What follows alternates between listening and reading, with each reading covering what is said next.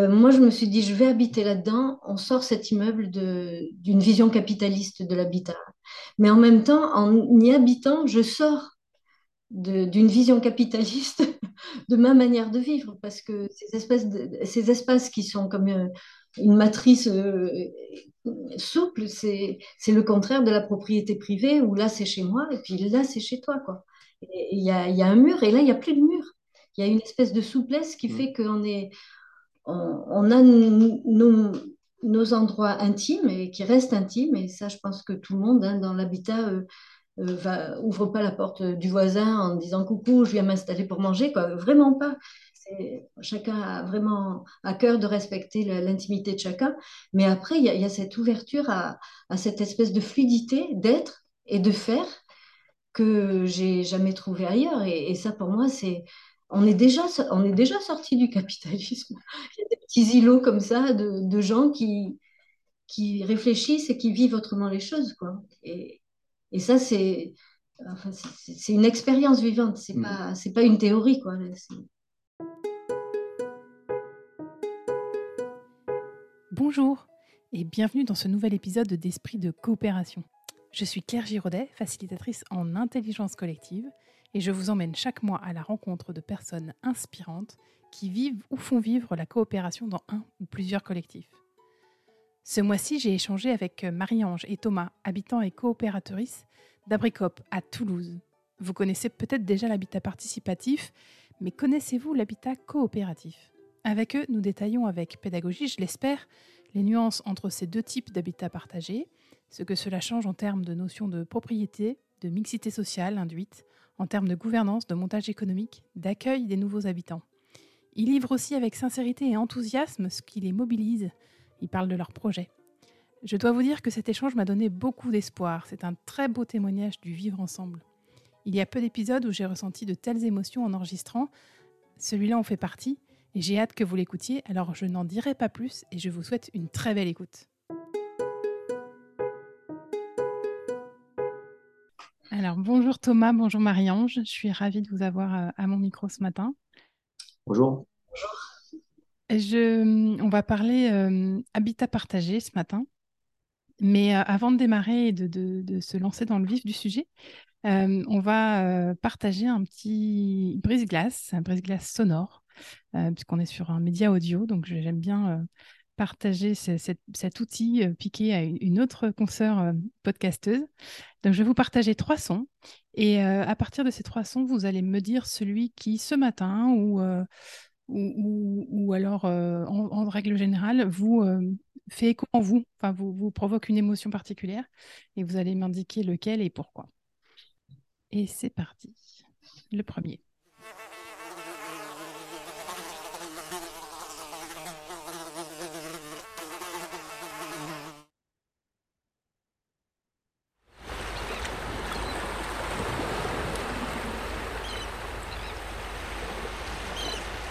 Et le troisième.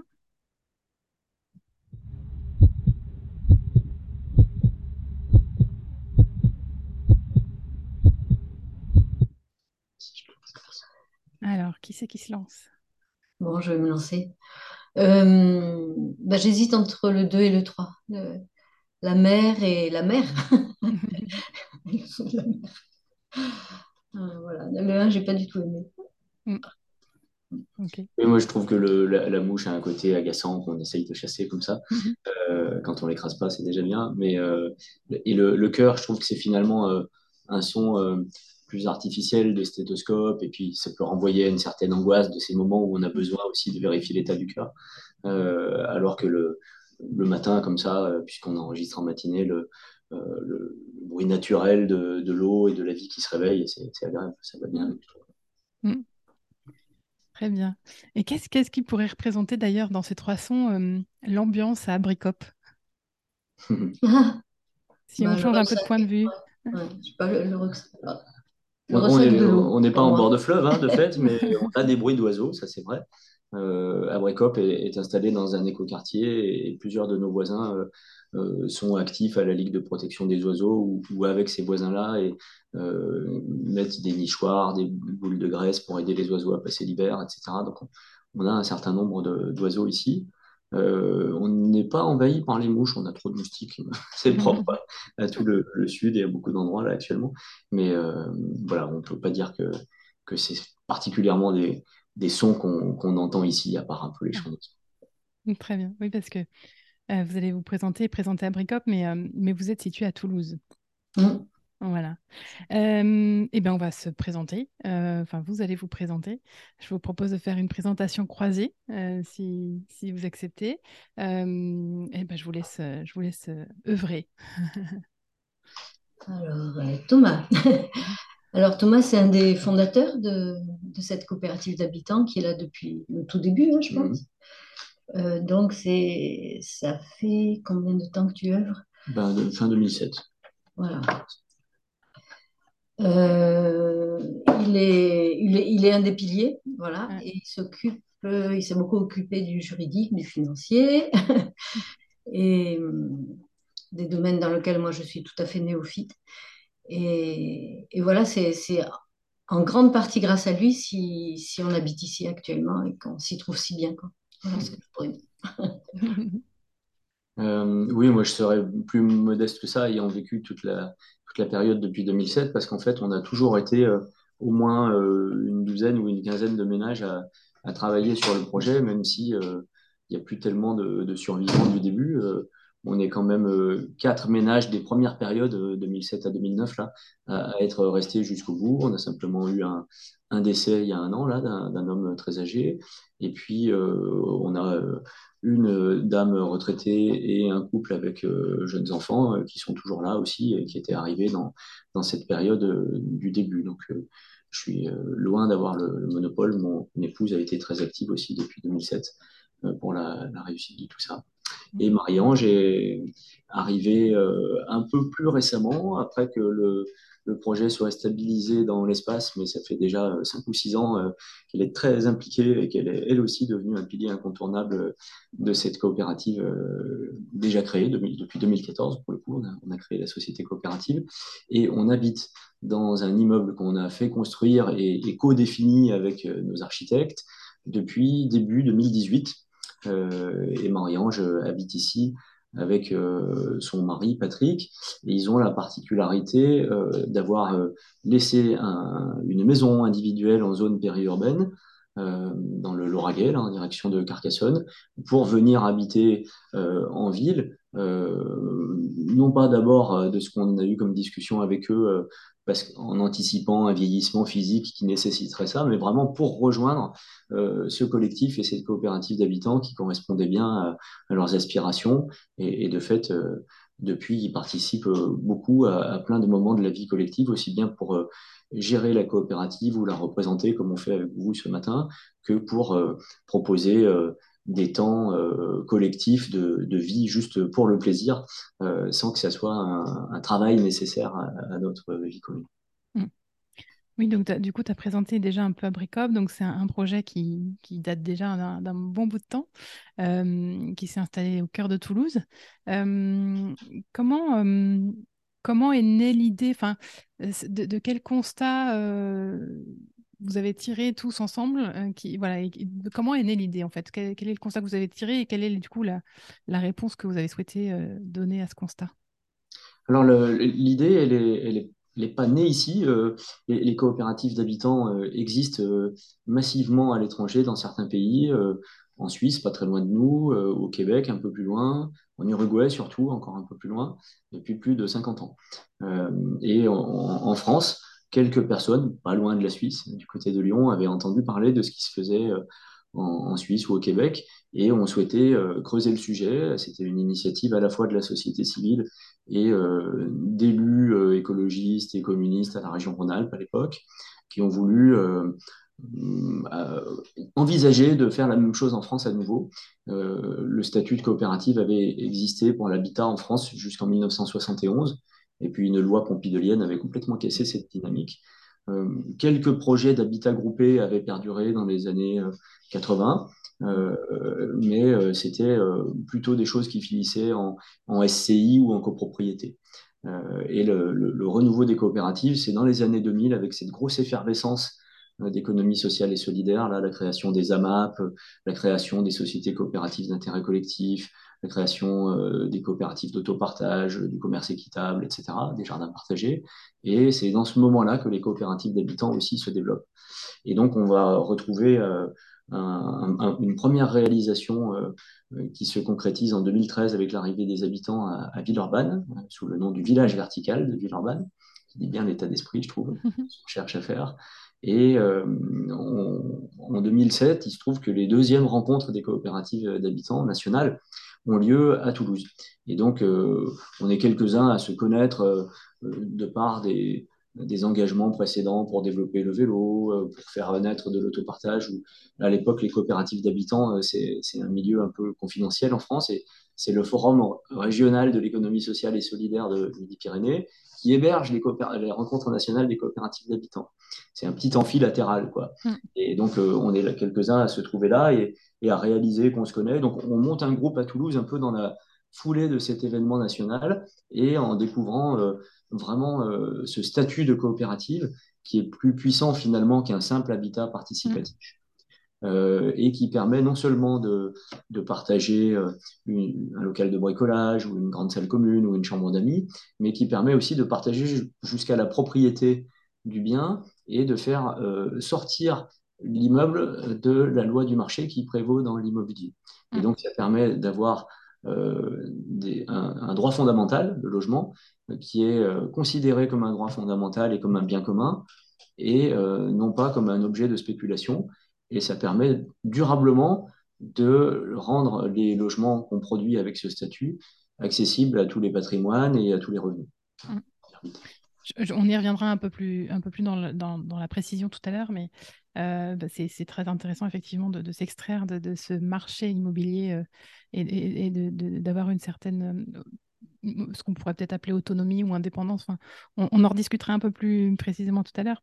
J'ai, j'ai envie, je, je démarre souvent aussi mes, mes, mes échanges avec mes invités, avec une question euh, qui va vous concerner tous les deux cette fois-ci, euh, euh, Marie-Ange et Thomas. Euh, vous êtes euh, du coup témoins au quotidien de coopération humaine euh, au sein d'AbriCoop.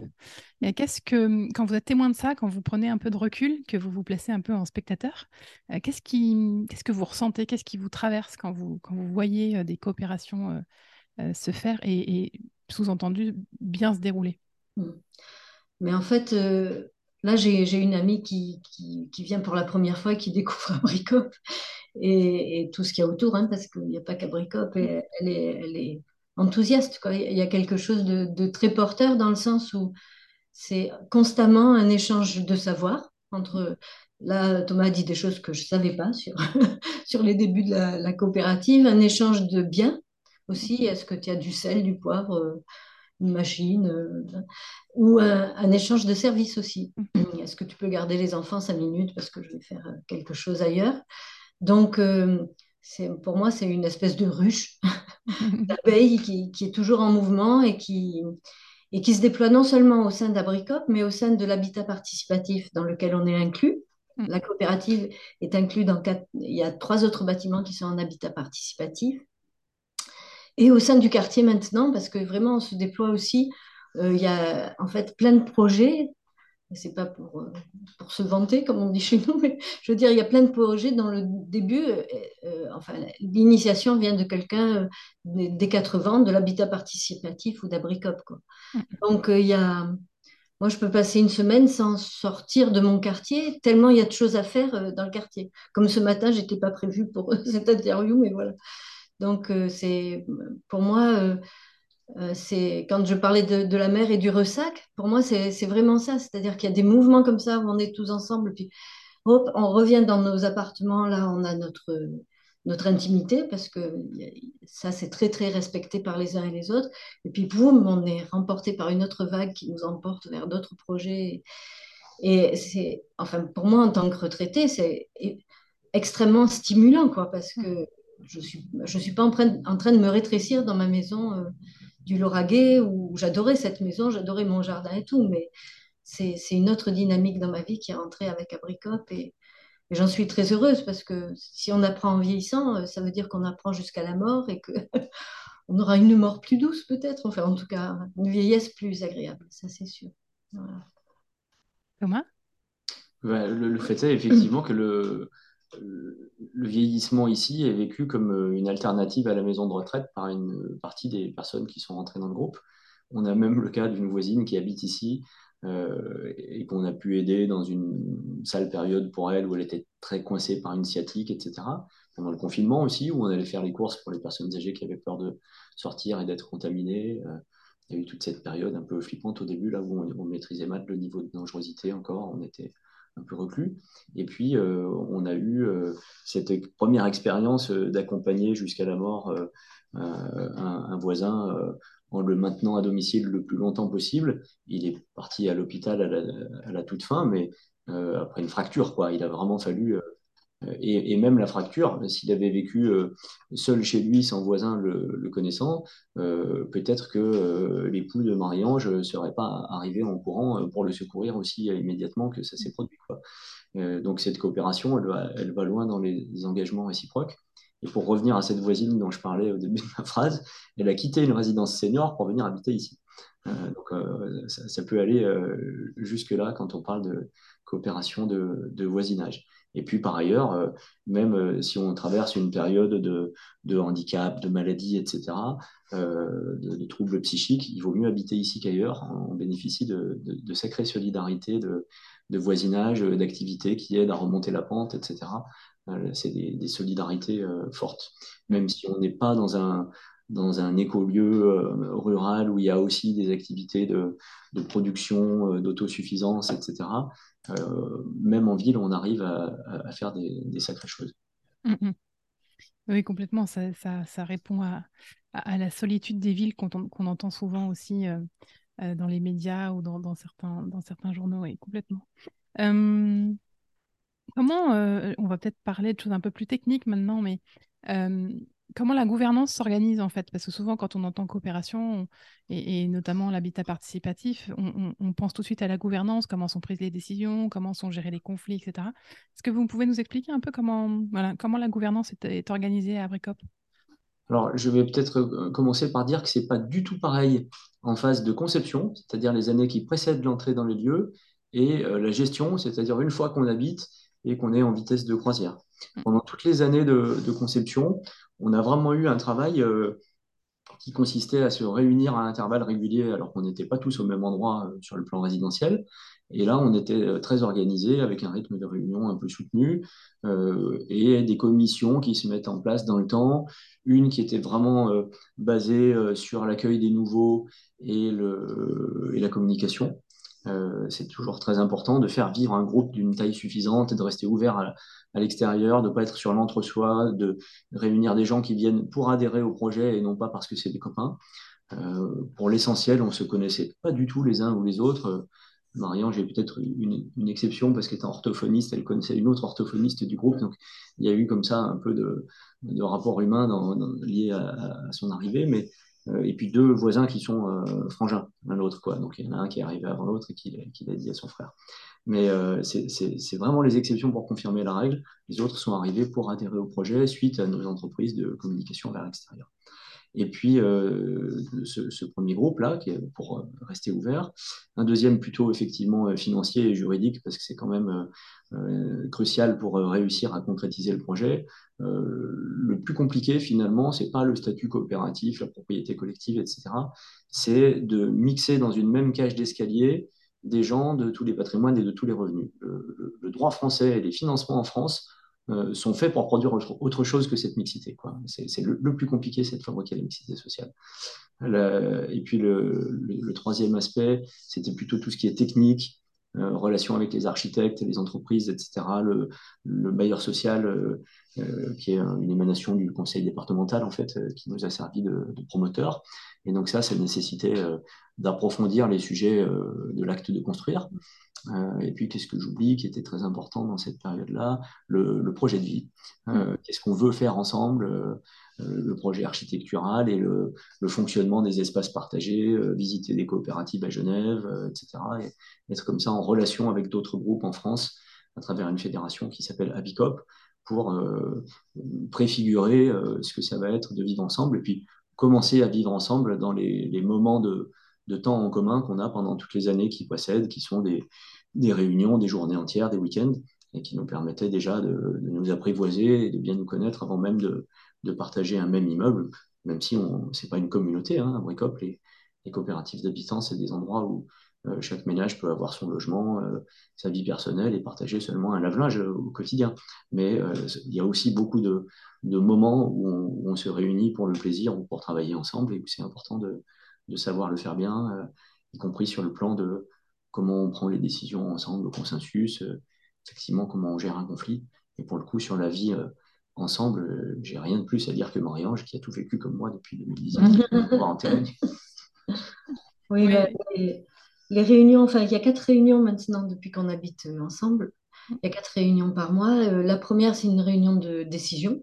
On prend les décisions. Alors, tu parlais de consensus, et ça peut être aussi du consentement, c'est-à-dire que personne n'est contre la décision, même si tout le monde, s'il y en a certains qui peuvent hésiter un petit peu, euh, voilà, pour que vraiment on n'ait pas besoin de voter, c'est-à-dire que mmh. l'ensemble de la commune, du, du commun là, euh, soit d'accord pour cette décision-là. Et après, on a une décision qu'on appelle triage, c'est-à-dire c'est tous nos projets actuels, où est-ce qu'on en est de chaque, de chaque projet qu'on a, qu'on a en route.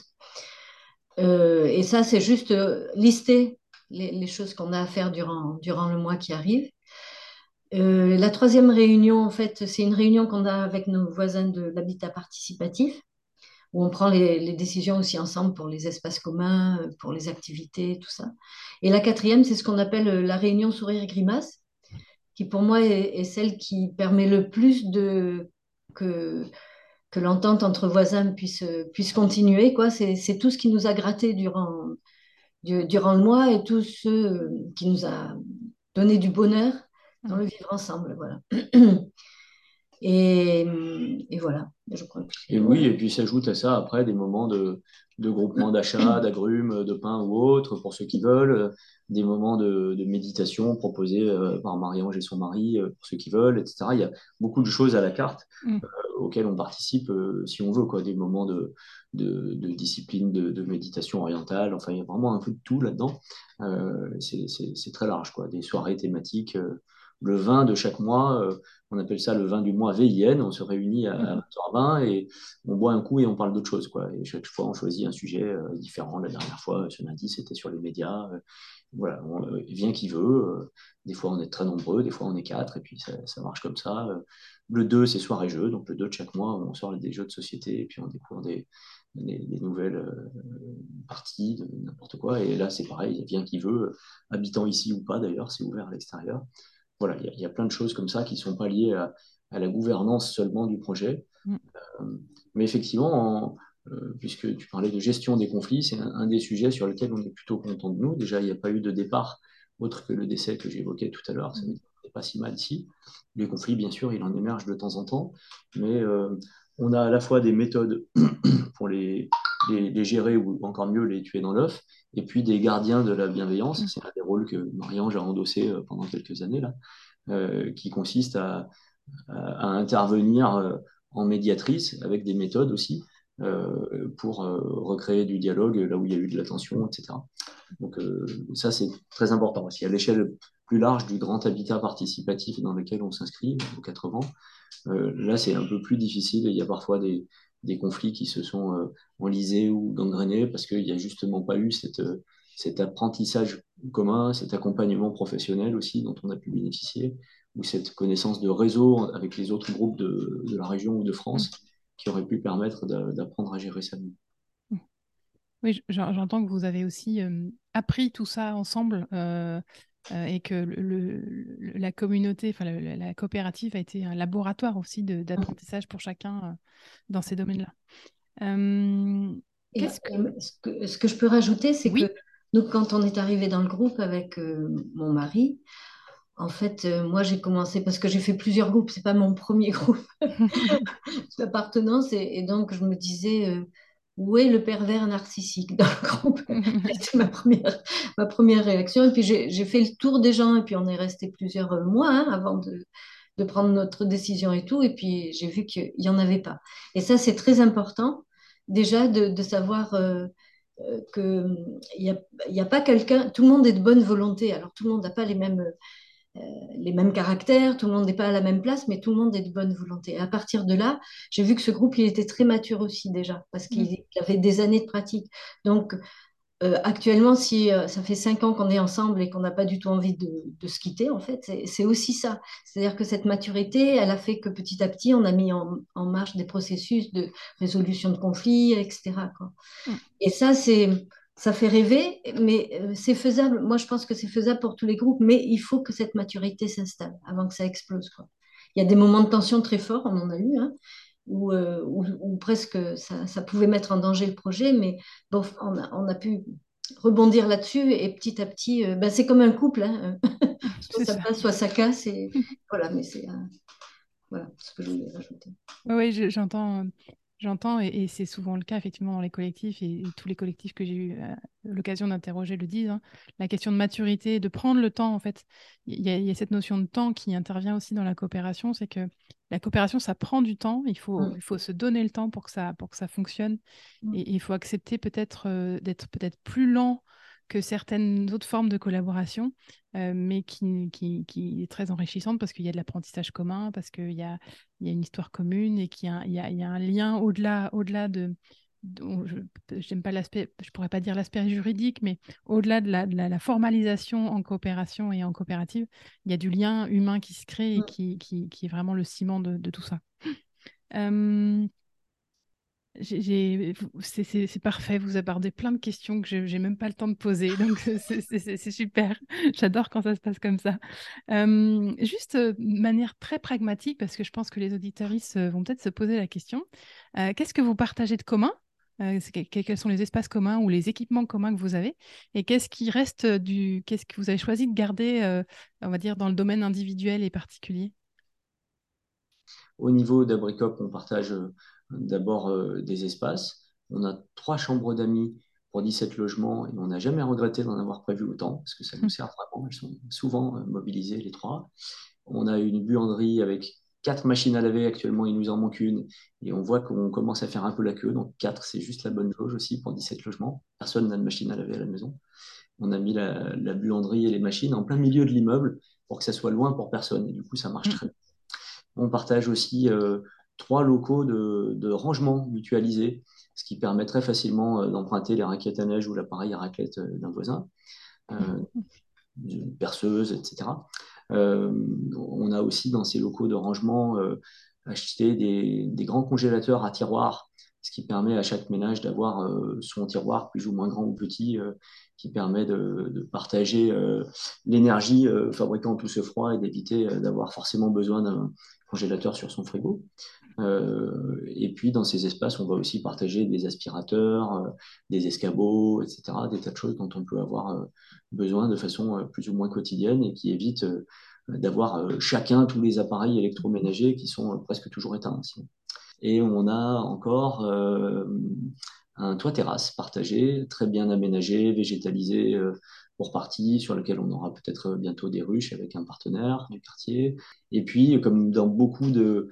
d'habitat participatif, il y a tout un jeu d'accès aux appartements par des coursives.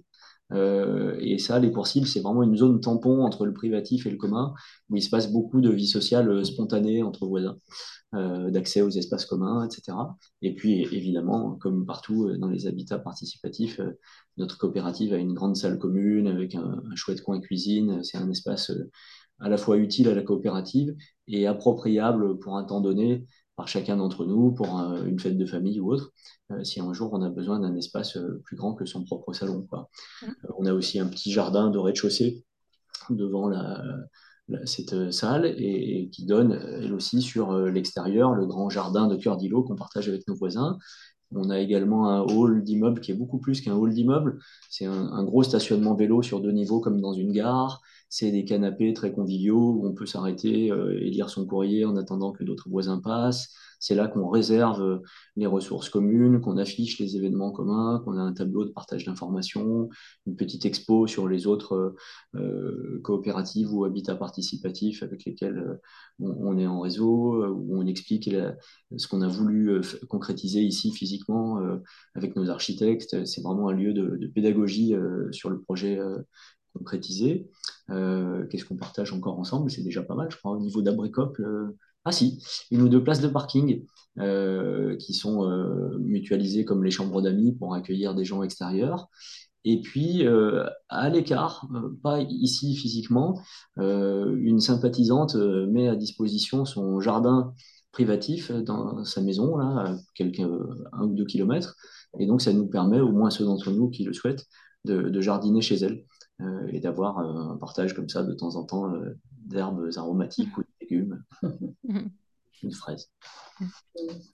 Et après, au niveau de, de l'habitat participatif, on a un jardin commun avec des, des, des jeux pour les enfants. Euh, un grand local à vélo, un grand, stockage ouais. de paille, d'outils. Voilà, et une grande salle commune qui, est, qui a deux fois la taille de la nôtre, même plus peut-être, et euh, un atelier bricolage aussi. Voilà. Donc, euh, donc ça fait beaucoup, beaucoup, beaucoup d'espaces qui, qui peuvent être... Euh, Enfin, on n'est pas. Nous, on a cinquante mètres carrés. En... Notre maison faisait cent cinquante mètres carrés. Et ce qui nous a fait très peur, c'était de se dire euh, mais nos enfants, on va les mettre où quand ils vont venir, et même si c'est des grands enfants, hein, ils sont des adultes, mais on savait quand même qu'ils étaient attachés à leurs parents et qu'ils aimeraient revenir. Et, et ça ne pose pas de problème parce qu'il y a tous ces espaces qui. C'est comme une matrice, quoi, cet, cet habitat. Les murs ne sont pas en dur, c'est, c'est, c'est un ventre un peu. un peu élastique qui permet, euh, à un moment notre fils est revenu, c'était pendant le Covid, donc il avait une chambre d'amis pour lui tout seul puisque plus personne ne venait, et en plus il y avait une de ben, ma copine orthophoniste qui n'était pas là et qui avait dit mais si Merlin a besoin de travailler, il était en télétravail, il peut prendre mon appartement, et du coup euh, il avait plus qu'à la maison quoi en fait, il avait euh, chez nous pour manger euh, etc euh, euh, sa chambre et en plus un, un bureau quoi. Mmh. Donc, euh, ça, c'est, c'est très important parce que ça, on ne s'en rend pas compte avant de le vivre, à quel point, euh, à quel point ces espaces permettent euh, une respiration, quoi. On n'est pas confiné dans, dans notre T deux, quoi, loin de là. Oui, c'est vrai. Il y a non seulement ce qu'on partage de manière euh, officielle parce que ça appartient à la coopérative, mais un peu comme l'appareil à raclette que j'évoquais rapidement tout à l'heure, euh, on, on se loue à prix de revient des voitures euh, pour des usages euh, privatifs. On fait de l'autopartage entre particuliers, quoi. Euh, on prête euh, son tandem euh, aux voisins euh, qui l'utilisent ce jour-là. On, on a même un vélo partagé à l'échelle des quatre-vingt-neuf logements de l'habitat participatif. On, on partage pas mal de choses comme ça qui peuvent appartenir aux uns ou aux autres, mais qui sont disponibles. Et effectivement, on peut emprunter euh, un appartement de, de personnes absentes sur un week-end entier euh, pour y faire une réunion avec euh, d'autres personnes de la Fédération Habicoop qui viennent à Toulouse ce week-end-là. Euh, entre deux concerts euh, du festival organisé par certains voisins. Enfin, voilà, c'est, c'est, c'est riche. Oui, on, on, entend, on entend une vraie, euh, une vraie richesse, une vraie euh, euh, abondance. J'ai, j'ai le mot qui, abondance qui me, vient, qui me vient tout de suite euh, à l'esprit parce que, parce que oui, il y, y a des choses qui sont formalisées, euh, écrites peut-être dans, dans une charte de fonctionnement, et puis il y a, y a tout ce lien humain et tout... tout, tout... Tout, tout ça qui, qui, qui crée aussi de l'abondance parce que finalement, on a accès à des choses auxquelles on n'aurait pas accès si on avait sa maison individuelle dans un, dans un, dans un quartier classique, j'ai envie de dire. Ouais, euh... en fait... Oui, oui, ouais, Marie, vas-y. Donc, parce que ça me... Si vous voulez, il y a... Euh, moi, je me suis dit, je vais habiter là-dedans. On sort cet immeuble de, d'une vision capitaliste de l'habitat. Mmh. Mais en même temps, en y habitant, je sors de, d'une vision capitaliste de ma manière de vivre, parce que ces, espèces de, ces espaces qui sont comme une, une matrice euh, souple, c'est, c'est le contraire de la propriété privée où là c'est chez moi et puis là c'est chez toi, quoi. Il y a, y a un mur et là il n'y a plus de mur, il y a une espèce de souplesse qui fait qu'on est, on, on a nos, nos, nos endroits intimes et qui restent intimes, et ça je pense que tout le monde hein, dans l'habitat euh, Va, ouvre pas la porte du voisin en disant coucou, je viens m'installer pour manger, quoi. Vraiment pas. C'est, chacun a vraiment à cœur de respecter la, l'intimité de chacun, mais après il y, y a cette ouverture à, à cette espèce de fluidité d'être et de faire que j'ai jamais trouvé ailleurs, et, et ça pour moi c'est, on est déjà, on est déjà sorti du capitalisme. Il y a des petits îlots comme ça de, de gens qui, qui réfléchissent et qui vivent autrement les choses, quoi. Et, mm. Et ça, c'est, enfin, c'est, c'est une expérience vivante, ce n'est pas, mmh. c'est pas une théorie, quoi. C'est, ouais. Voilà. Et, et, et l'abondance passe parfois paradoxalement par une certaine sobriété. Là, oui. Par exemple, on est en plein hiver. Euh, ça ne se voit pas parce qu'un podcast, il n'y a pas d'image, mais je suis en chemise euh, pour euh, cet enregistrement euh, parce qu'on a pu concevoir ensemble notre immeuble en imposant à nos architectes et à, aux entreprises partenaires de faire un immeuble hyper bien isolé, non seulement pour que je sois en chemise en hiver, mais aussi pour qu'on ne soit pas euh, à, à suer dans nos lits euh, pendant tout l'été. Tout l'été. Ouais. Parce qu'on a des, aussi des gros problèmes de, de chaleur estivale, évidemment. Mmh. Ça marche hyper bien et, et ça nous permet euh, de, de ne pas avoir à chauffer, alors même qu'on est chauffé par le, le réseau de chaleur urbain d'un incinérateur en plus. Donc, il n'y a, a même pas besoin de produire de la chaleur pour nous chauffer. Cette chaleur est produite de toute façon et ça chauffe aussi notre, notre eau chaude au robinet. Hein. Mmh. Euh, mais du coup, on, on arrive comme ça à bénéficier de calories sans avoir à les produire. Quoi. Euh, un, parce qu'on ne tire pas sur le réseau et que d'autre part, parce que même quand on tire dessus, euh, c'est collectif. Donc, il y a des choses comme ça qu'on a un peu inventées nous-mêmes dans le projet et d'autres qui étaient inventées pour l'ensemble de l'écoquartier et dont on a profité en choisissant euh, de, d'établir et de faire construire notre coopérative d'habitants plutôt ici qu'ailleurs dans Toulouse pour bénéficier euh, des aspects écologiques euh, qu'il pouvait y avoir dans ce quartier et qu'on n'aurait pas forcément euh, trouvé ailleurs.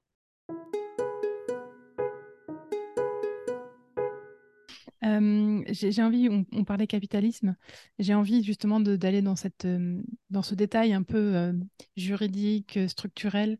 Euh, comment fonctionne euh, la coopérative, euh, vraiment dans, dans, dans son fonctionnement, euh, voilà, comment on devient euh, propriétaire, comment, comment vous êtes devenu propriétaire, c'est, ça veut dire quoi être propriétaire euh, dans la coopérative, et cetera. Si, si on peut, pareil, d'un côté un peu pragmatique, expliquer aux auditoristes, parce que euh, peut-être que ça va en inspirer quel, quelques-uns, quelques-unes. et euh, qui, qui aimerait peut-être en savoir plus. Alors précisément, nous ne deviendrons jamais propriétaires. D'accord. et, et nous sommes beaucoup plus que locataires aussi. C'est-à-dire que là, quand, quand on parle de, de troisième voie, parfois ça peut être un peu factice, euh, mais les coopératives, dans le domaine de l'habitat en tout cas, euh, c'est vraiment une troisième voie qui, est, qui n'est ni la location, ni la propriété. Euh, concrètement, euh, Marie-Ange ou moi-même sommes propriétaires de parts sociales de notre coopérative.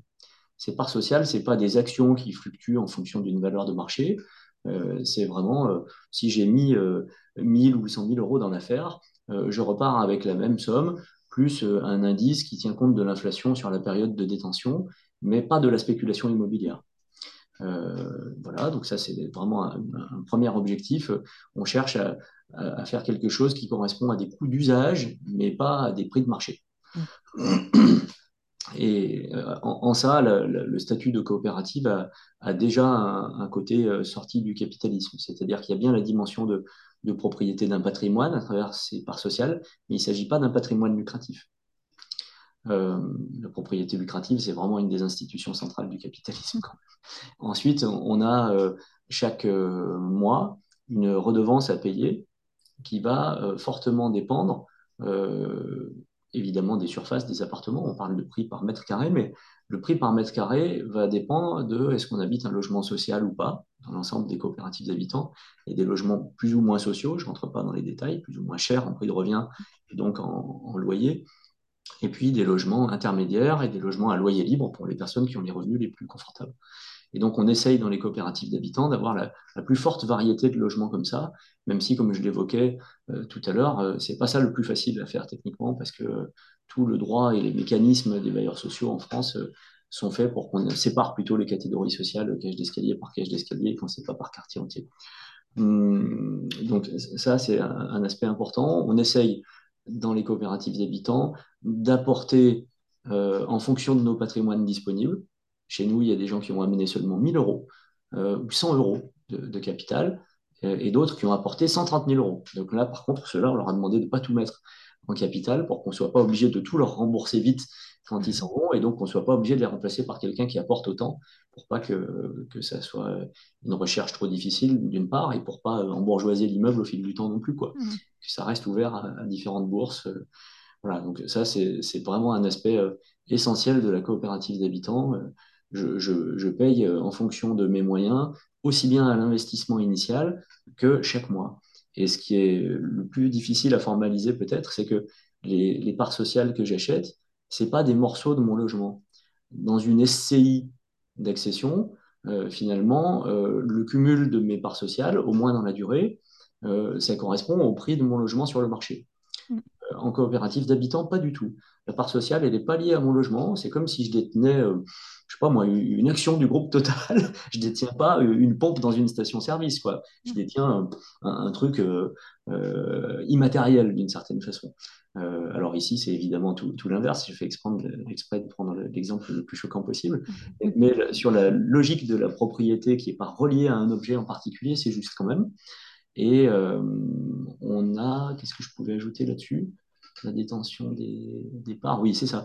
L'immeuble vaut trois millions d'euros à peu près à la création, en prix de revient, peut-être plus à prix de marché, on ne cherche même pas à le savoir, et on, on, ne, on ne cherche pas à détenir un jour des parts sociales jusqu'à trois millions d'euros. Ce qu'on a mis sur la table, c'est plutôt le quart ou le tiers de ça, et ça nous suffit, on n'a pas besoin de mettre plus un jour. Euh, c'est plusieurs générations d'habitants successives qui vont rembourser euh, les emprunts initiaux euh, qu'on a souscrits, enfin que la coopérative a souscrit. C'est ça qui est très important aussi, c'est que ceux d'entre nous euh, qui sont en C D D, qui n'ont pas d'emploi du tout, euh, qui sont en arrêt maladie de longue durée, qui sont vieillissants ou handicapés, ils peuvent quand même accéder à l'emprunt parce que ce n'est pas eux qui empruntent, mmh. c'est la coopérative. Et, et ça, pour moi, c'est une des dimensions les plus décisives de ce qu'on fait, c'est qu'il y, y a une inclusivité euh, non seulement sociale, mais aussi hyper liée au, au caractère structurel de cet emprunt collectif et pour un montant qui n'a rien à voir avec le, le prix de l'immeuble.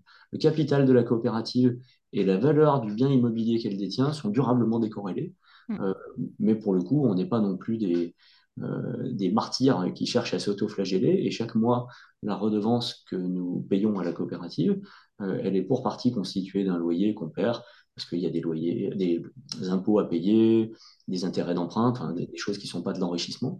Euh, et puis, pour partie aussi, c'est une épargne récupérable à terme, euh, parce qu'il n'y a pas de raison euh, de, de laisser comme ça aux, aux futurs habitants euh, ou, aux, ou aux banques partenaires qui, qui nous ont aidés à concrétiser le projet, des sommes qui sont en fait euh, le fruit de notre travail euh, présent ou passé. Mmh. Oui, donc c'est bien qu'on comprenne bien, c'est que euh, peu importe que je mette cent mille ou euh, cent mille euros, euh, je peux avoir un T deux, un T trois, un T quatre, peu importe en fait. Exactement.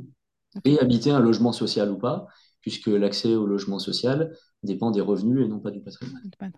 Ok, c'est effectivement hyper euh, inclusif, oui, parce que du coup, euh, peu importe ma situation euh, personnelle, professionnelle, euh, Euh, la chance que j'ai eu ou pas de naître dans une bonne famille avec un bon capital ou pas, euh, je, je, j'accède à un, un, un, un logement et j'accède aussi à une communauté qui, qui me permet aussi euh, peut-être euh, d'avoir accès à des choses que je n'aurais pas eu accès si j'avais euh, suivi un chemin euh, dicté par ma, ma situation. Okay.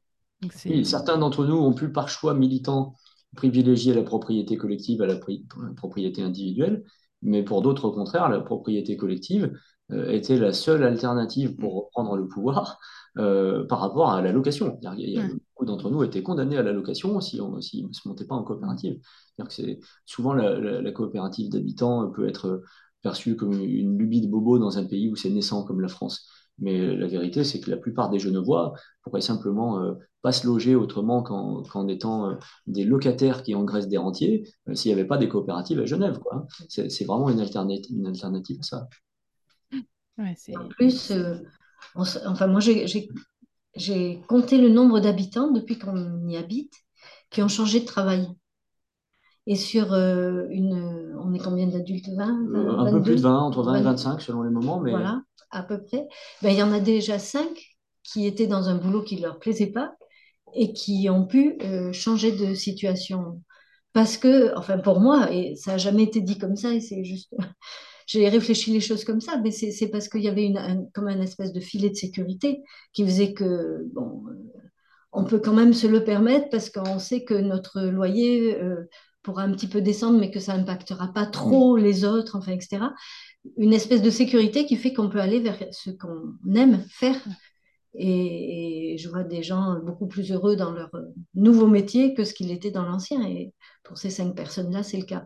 Donc, euh, Il y a, y a aussi ça, quoi. C'est comme un bénéfice secondaire, mais qui est, qui est très important, en fait, mmh. parce que du coup, on est dans une coopérative où il y a beaucoup de gens heureux aussi, ça, ça, aide, à, ça aide à l'énergie collective, mais parce qu'ils ont pu faire ce chemin-là, mmh. et je ne suis pas sûre qu'ils l'auraient fait s'ils avaient tous les mois tant à payer et que le propriétaire euh, ben, ne tergiverse pas, quoi. Mmh. C'est ça. Ou, ou qu'il y a un prêt, ou qu'il y a un prêt bancaire qui, ou un qui prêt met, bancaire, un peu, voilà, qui, qui met un peu la pression. Et qui... pas euh, mmh. si tu es heureux dans ton travail. Hein. C'est ça. Ce qui est très intéressant aussi, c'est à la fois, pas seulement en coopérative d'habitants pour le coup, mais tous les habitats participatifs, euh, c'est la seule solution qui permet de concevoir son immeuble et son appartement. Mmh. Euh, d'habitude, même si on est très riche, on achète auprès d'un promoteur un appartement sur plan ou on achète un appartement ancien qui a été conçu par d'autres, et dans le meilleur des cas on peut en remanier l'intérieur, mais il euh, n'y a, y a guère que des maisons individuelles qu'on peut faire euh, à sa main. Euh, là, ça nous a permis de concevoir ensemble non seulement chacun notre appart, mais tous ensemble aussi euh, notre programme euh, euh, commun, sans jeu de mots, de, d'espace partagé. Et puis, euh, on, on a vraiment comme ça travaillé main dans la main avec des architectes qu'on a nous-mêmes choisis aussi, du coup. Euh, alors que d'habitude, pareil, quand on achète un appart, on ne choisit pas l'architecte de l'immeuble. Hein. Euh, et, et donc, à la fois, les appartements sont conçus par les premiers habitants, euh, ce qui permet d'avoir des appartements euh, vraiment à la main de... Je prends un exemple tout bête, mais euh, à côté de moi se trouve un buffet, une table ou un canapé. On les avait euh, mesurés avec ma femme et on était arrivé chez l'architecte avec ces petits dessins-là pour qu'elle fasse un appart dans lequel nos meubles puissent entrer, quoi.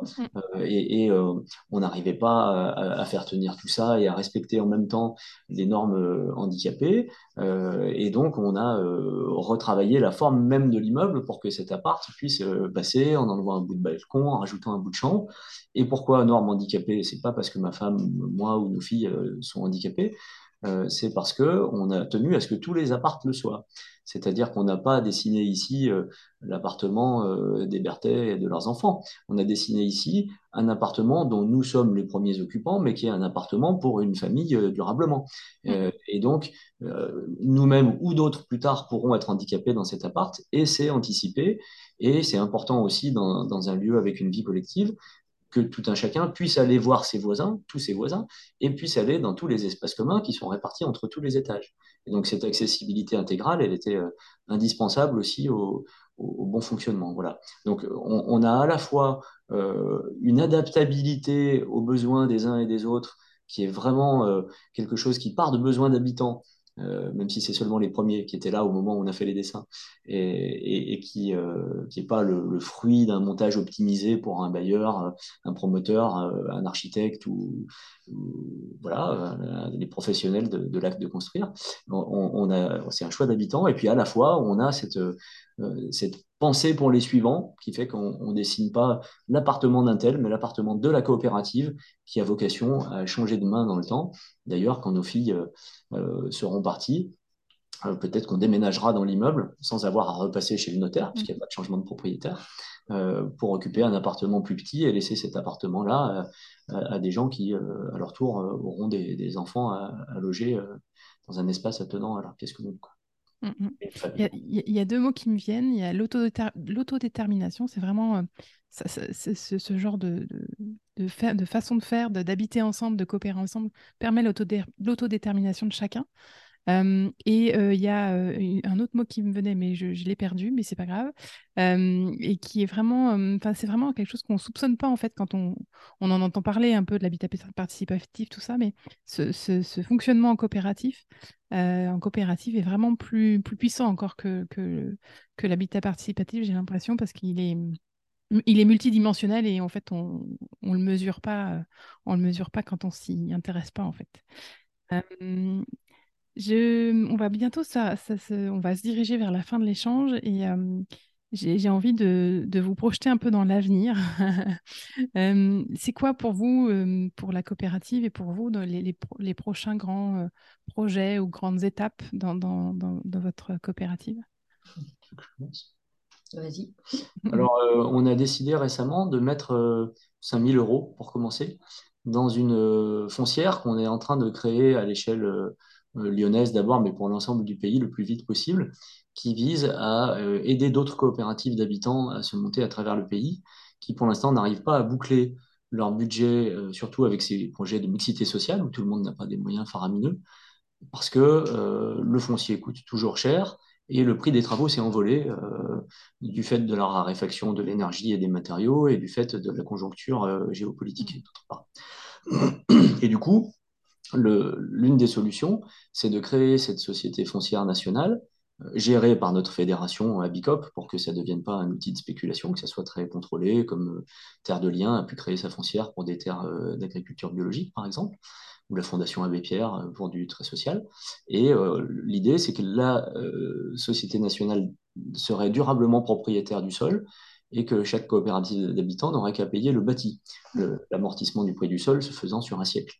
Euh, et ça, ça permet du coup de, de boucler des, des budgets, euh, alors qu'aujourd'hui, les, les projets sont euh, tués dans l'œuf euh, à cause de, de la dérive des prix. Donc, de ne pas renoncer au droit fondamental à, à se loger, mais en, en utilisant le, le, les réserves d'argent euh, provisionnées par les premières coopératives d'habitants réalisées, et puis par les membres qui, en tant que personnes physiques, voudraient abonder aussi, euh, pour pouvoir permettre à d'autres de, de sortir à travers le pays et ainsi euh, amorcer une pompe pour euh, créer un Un vrai mouvement euh, un peu partout. Je dis, je dis souvent que notre immeuble n'est qu'une brique, ou alors il ne sert à rien. On ne sort pas de la spéculation avec seulement dix-sept logements. Il faut en faire plein d'autres un peu partout, à Toulouse, à la campagne et ailleurs en France, pour que ça ait du sens. Mmh. Voilà. Marie-Ange, tu peux rajouter quelque chose? Oui, alors moi, moi ce... quand tu as dit ça, en fait, je me disais, euh, on a... On a construit AbriCoop, on habite AbriCoop, mais on habite aussi euh, les quatre-vingts, puis on habite aussi le quartier, et je, je sens là euh, un grand mouvement vers, euh, vers euh, comment habiter bien ce quartier, avec, euh, avec des projets citoyens qui se mettent en place, mais de manière assez euh, naturelle, quoi, comme des, des petites pousses qui, qui apparaissent. Et aussi bien, c'est un quartier aussi qui est en mixité sociale, hein, il y a trente pour cent de logements sociaux, et, et du coup... Euh, Euh, voilà, l'avenir aussi, je le vois, euh, ben nous, on, on est dans notre fonctionnement et ça, et ça marche, quoi. Euh, comment faire que, pour déjà l'habitat participatif et pour le quartier, ça devienne aussi une sorte d'abricoop, euh, un grand abricoop avec, euh, avec tout ce qu'on peut trouver ici à l'intérieur. Et donc, euh, ben, y a Zico Zilo qui est... Euh, un, qui a l'initiative d'un des abricopains, là, qui... qui en, en, ju en juin, juillet et en septembre, il euh, y a des festivals, des concerts qui se font dans, dans les îlots des, des immeubles, parce que souvent les immeubles sont construits comme, comme le nôtre autour d'un îlot, d'un îlot de, de verdure, quoi. Euh, après euh, le comité de quartier, il euh, y a des membres d'AbriCoop qui sont dans le comité de quartier, et vraiment on a un très bon comité de quartier qui prend les choses en main et qui fait ça très bien. Et là on a un projet avec euh, Des, des gens de, des quatre-vingts de, de se former au cercle restauratif, parce qu'on se rend compte que c'est peut-être un outil qui peut être utile pour nous au sein de notre habitat participatif, mais aussi sur le quartier. Et donc on est allé voir les, le, le président des commerçants du quartier en disant on veut se former, il y a la Maïf qui fait un projet, qui, qui fait des appels à projets, qui pourrait nous financer, est-ce que vous seriez d'accord pour nous faire une lettre de soutien? Il nous dit tout à fait d'accord, il faut prendre les choses au, au début, quand les incivilités commencent à apparaître, les choses comme ça. Donc on, on a un projet comme ça d'une dizaine d'habitants qui pourraient se former au cercle restauratif et, et pouvoir euh, diffuser cette, cette manière de, de faire dans le quartier pour que les conflits euh, puissent se gérer d'une autre manière qu'avec le flic ou avec son bâton ou les caméras partout qu'on va nous imposer bientôt. Mmh. Voilà. Et euh, malheureusement, on est parfois obligé de s'opposer aussi. Et euh, là, sur ma droite, euh, s'il n'y avait pas du brouillard aujourd'hui, euh, que je me mettais debout, je pourrais voir les, les Pyrénées, parce que derrière le premier équipement public, là, qui est sur ma droite et qui est un, une école, une crèche, une halte-garderie euh, de seulement euh, deux étages et demi, pour dire vite, euh, était prévu un autre gros équipement public, mais pas très haut, justement pour préserver ces vues vers le sud, la lumière, et cetera. Et... Euh, Euh, les, les élus actuels de Toulouse voudraient euh, remplacer cet équipement public bas par des bureaux de standing sur une grande hauteur, euh, ce qui évidemment ne convient pas du tout et ne convient pas davantage aux, aux propriétaires privés qui ont acheté des, des appartes dans l'îlot d'à côté. Et donc euh, là, on a monté avec des voisins de l'ensemble du quartier euh, un, un collectif d'opposition à, à ce projet fou qui est purement financier dans son approche, pour au contraire euh, privilégier euh, l'intérêt collectif, les relations avec les quartiers attenants, en gardant là un projet qui ne serait pas forcément complètement public, mais en tout cas complètement d'intérêt général, et en, en respectant les premiers engagements qui avaient été pris par les aménageurs, et en repensant à une échelle un peu plus large euh, ce qu'il peut y avoir d'urbanisme intéressant à construire pour ménager l'ensemble des intérêts en jeu. On a à côté un, un énorme aspirateur à voiture, un parking de Zénith avec des milliers de places gratuites. Enfin, il y a vraiment moyen de faire de l'urbanisme autrement qu'en en gardant un îlot de chaleur aussi euh, contre-productif. Et, et aussi, il y a la, on a monté une foncière, une foncière citoyenne pour racheter des, des pieds d'immeubles où normalement il y a des magasins, pour pouvoir mettre là des, des magasins qui nous intéressent, c'est-à-dire au lieu que ça soit une banque ou euh, une agence immobilière, que ça soit le cordonnier, euh, euh, le, le, l'économie circulaire pour redonner une deuxième vie aux objets. Voilà, voilà. Et des, enfin, voilà, des magasins qui peuvent nous intéresser dans le quartier. Donc on est aussi en train de monter ça, on est en train d'acheter le premier...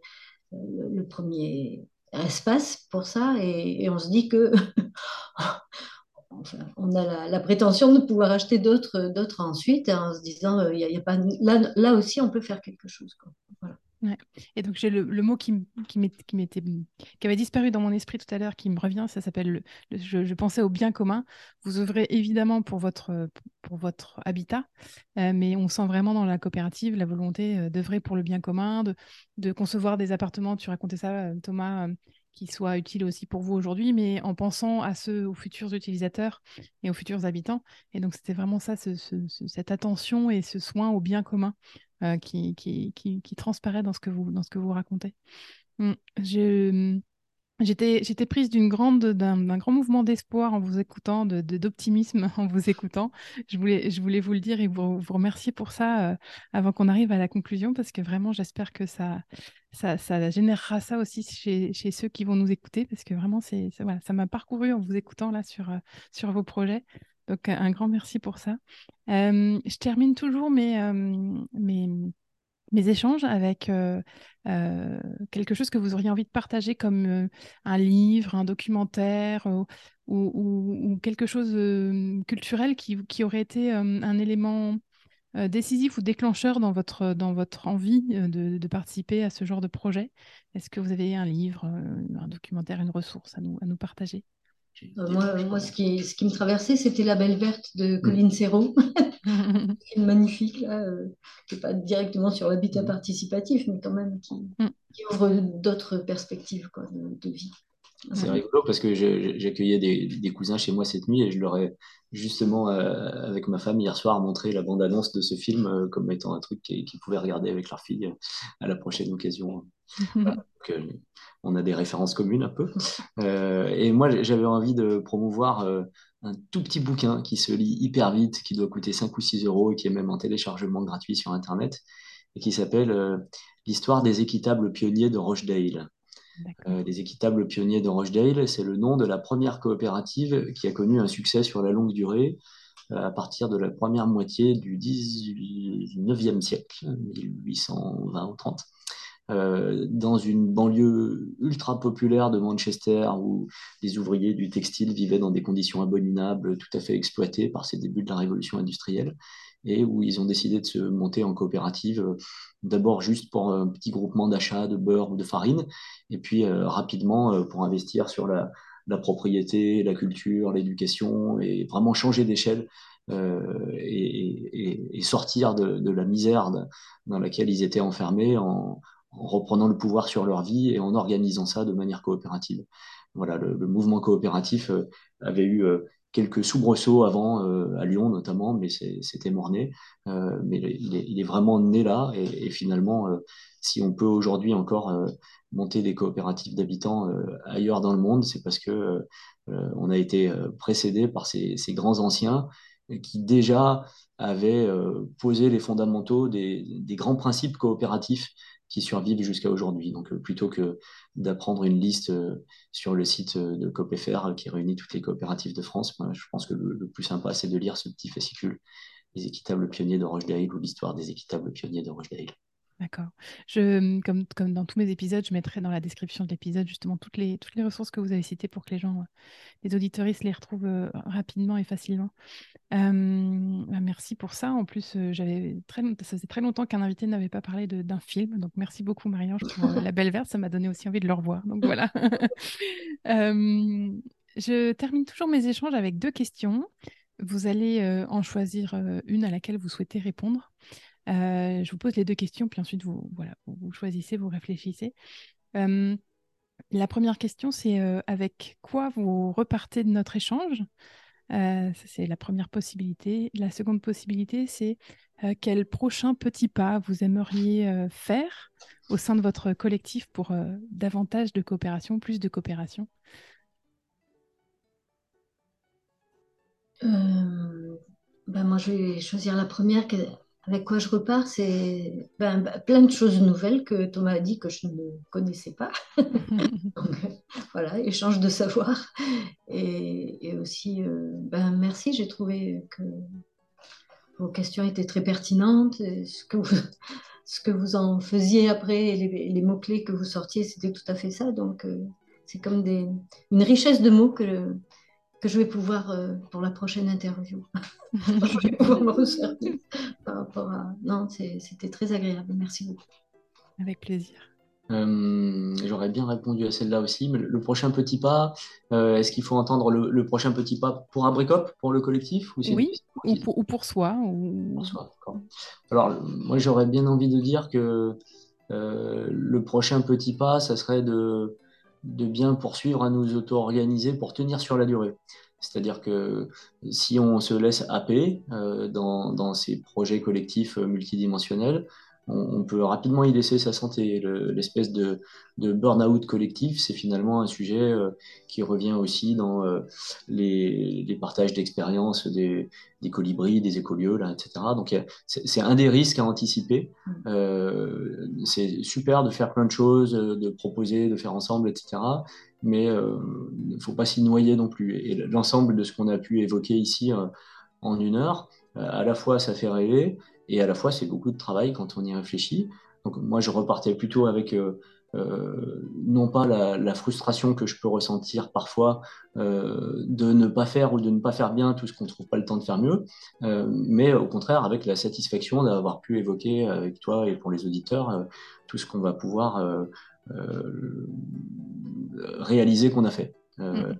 Et, et c'est déjà bien de, de faire tout ça, même si par rapport à, à la fulgurance euh, des enjeux euh, contemporains qui nous dépassent, ben c'est, c'est, c'est forcément jamais suffisant, quoi. Mais euh, c'est, c'est important, à mon avis, de, de rester euh, euh, vif, euh, alerte et, et, et heureux dans ce contexte pour être euh, enthousiasmant et, et créer des effets boule de neige qui motivent d'autres personnes à, à se lancer dans ce type d'aventure euh, plutôt que de s'y épuiser bêtement, quoi. Voilà. Mmh. C'est, c'est effectivement un conseil, euh, un conseil précieux. Je, je, je, je, je l'entends euh, régulièrement aussi dans les collectifs que je côtoie où effectivement euh, l'épuisement n'est jamais euh, très loin si on ne fait pas attention. Complètement. Mm-mm. Bah, merci beaucoup à vous deux. Euh, vraiment, j'étais euh, ravie. Ça m'a donné un bon coup de boost et d'optimisme pour le reste de ma semaine et de ma journée. Vraiment, un grand merci. J'espère que ce sera le cas et qu'on aura réussi à transmettre ça aux auditeuristes qui nous écoutent. Un grand, grand merci à vous deux. Et puis, euh, à très bientôt, peut-être euh, ici ou ailleurs dans le milieu coopératif. Merci. Merci. Merci. Merci pour votre écoute. J'espère que cet épisode vous aura rendu curieuse ou curieux, vous aura étonné ou inspiré. J'espère aussi que cela vous donnera l'envie d'insuffler à votre tour l'esprit de coopération autour de vous. Si ces questions de coopération, de vivre en collectivité autrement, vous intéressent, je vous encourage à vous abonner à ma newsletter.